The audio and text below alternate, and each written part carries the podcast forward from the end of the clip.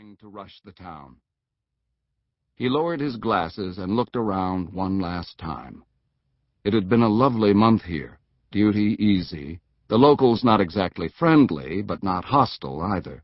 The land was rich, the food good, his mounts fattening on the rich grass, the bushels of oats, his men fattening as well.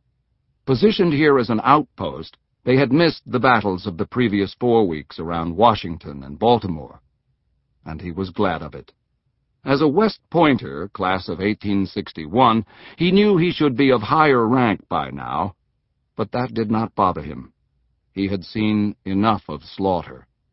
Though others sought recognition and dispatches in order to gain promotions, that was a vainglorious game he felt to be childish. Staying alive and making sure his men stayed alive held a higher priority. Besides, Jeb Stuart trusted his judgment as a scout.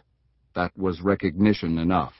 Ever since Grant came east and started moving tens of thousands of troops into Harrisburg, it was his job to watch them from the other side of the river and report in with accurate assessments, and he had been doing that. He had sent a report just yesterday that he suspected a move was about to begin on their part, and now it had indeed begun. What was surprising was the speed of it all. Carlisle was a dozen miles west of Harrisburg. Apparently, the Yankees had thrown a bridge across the river during the night and were now pushing forward with their cavalry to create a screen behind which their infantry would advance. He ran his hand along the smooth, polished brass tube of the telescope. There had been quiet evenings when he had used it to study the moon, the crescent of Venus, and now, on August mornings before dawn, the belt of Orion. Bring it along. It weighed a good thirty pounds. Reluctantly, he upended it, letting it tumble back down the stairwell, crashing on the floor below. He took one last look, then slid down the ladder, boots echoing as he tromped down the stairs. Some men were running back into the building, darting into rooms, re-emerging carrying some souvenir or keepsake picked up over the last month. A banjo, a wall clock, a quilt. At the sight of this, he regretted the destruction of the telescope.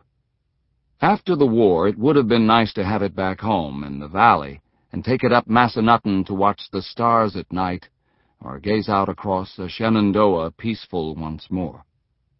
He heard heavy steps coming up the stairs. It was Lieutenant Sims, the man he had assigned to their forward station at Marysville. Sims was gray-faced, wincing with each step, his right calf bleeding, boot punctured by a ball. Damn it, Sims, where the hell have you been?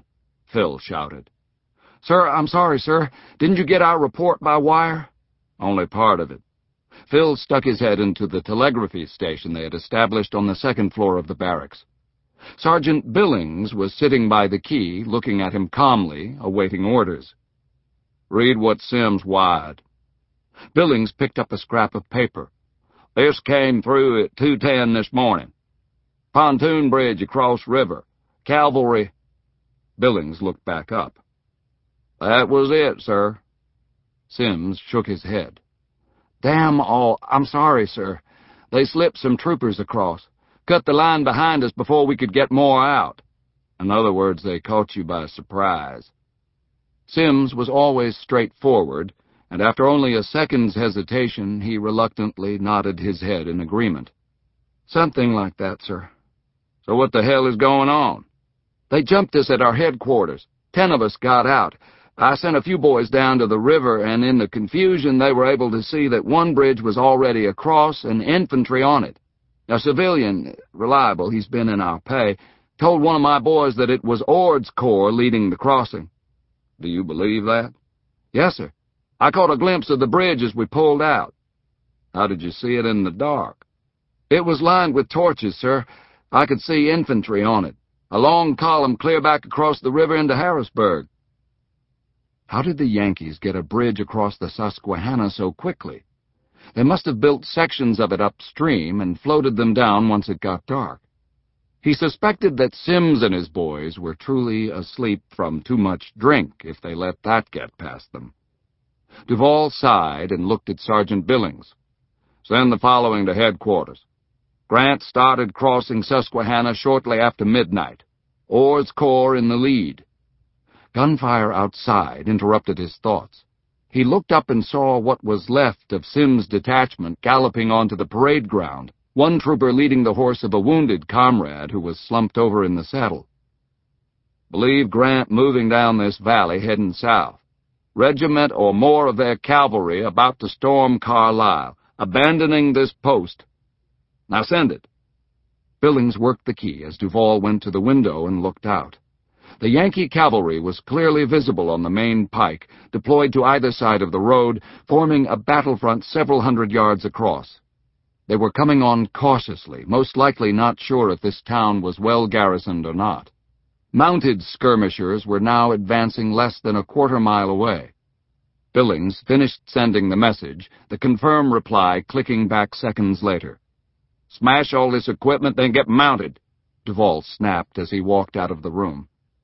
He reached the ground floor and saw three troopers upending cans of coal oil onto the floor, a sergeant holding a rolled-up newspaper, already striking a match. What the hell are you doing there, Sergeant? Well, sir, this is Yankee government property, isn't it? Figured you'd want it torched. The sergeant was grinning. There was something about arson that seemed to excite most young men and the wanton destruction of this fine old barracks would be quite a blaze. Duval looked around, the corridor lined with old prints, lithographs of the war in Mexico, a portrait of Lincoln still hanging, but the glass on it smashed, a rather scatological comment penciled across his brow. The barracks were a reminder that this was the oldest military post in the United States. It dated back to the French and Indian Wars. The newspaper flared. The sergeant looked at him expectantly. I grew up a little more than a hundred miles from here, Duval thought. We were neighbors once, a sister even marrying a fine young man from the theological seminary down at Gettysburg. He had not heard from her in more than a year, not since her husband was killed at Second Manassas, fighting for the Yankees. We were neighbors once. Sergeant, Duval said quietly. Don't. Sir? You heard me. Let it be. The sergeant looked disappointed. Go out and mount up. The sergeant nodded, carrying his flaming torch, tossing it by the doorstep, where it flickered and smoked, his disappointed assistants following. Billings came running down the stairs and out the door behind them. Duval took one last look, walked over to the smoldering paper and crushed it out with his heel, then stepped onto the porch.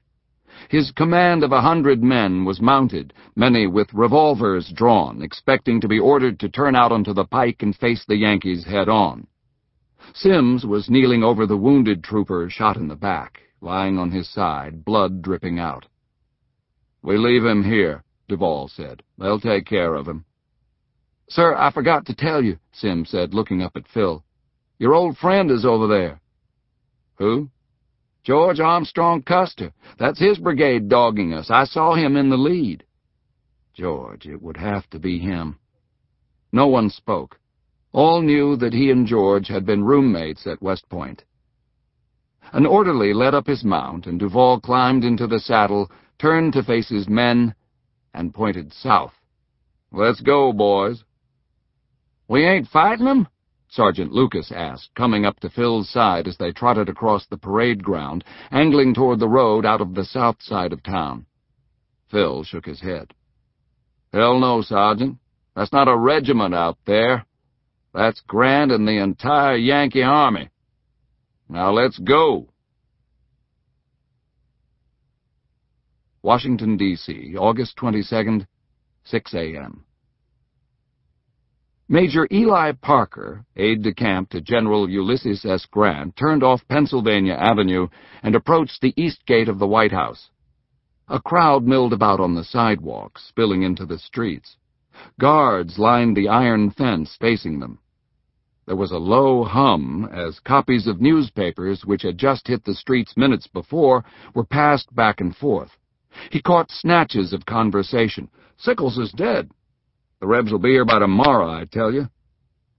At his approach, a detachment swung the gate open, a captain stepping forward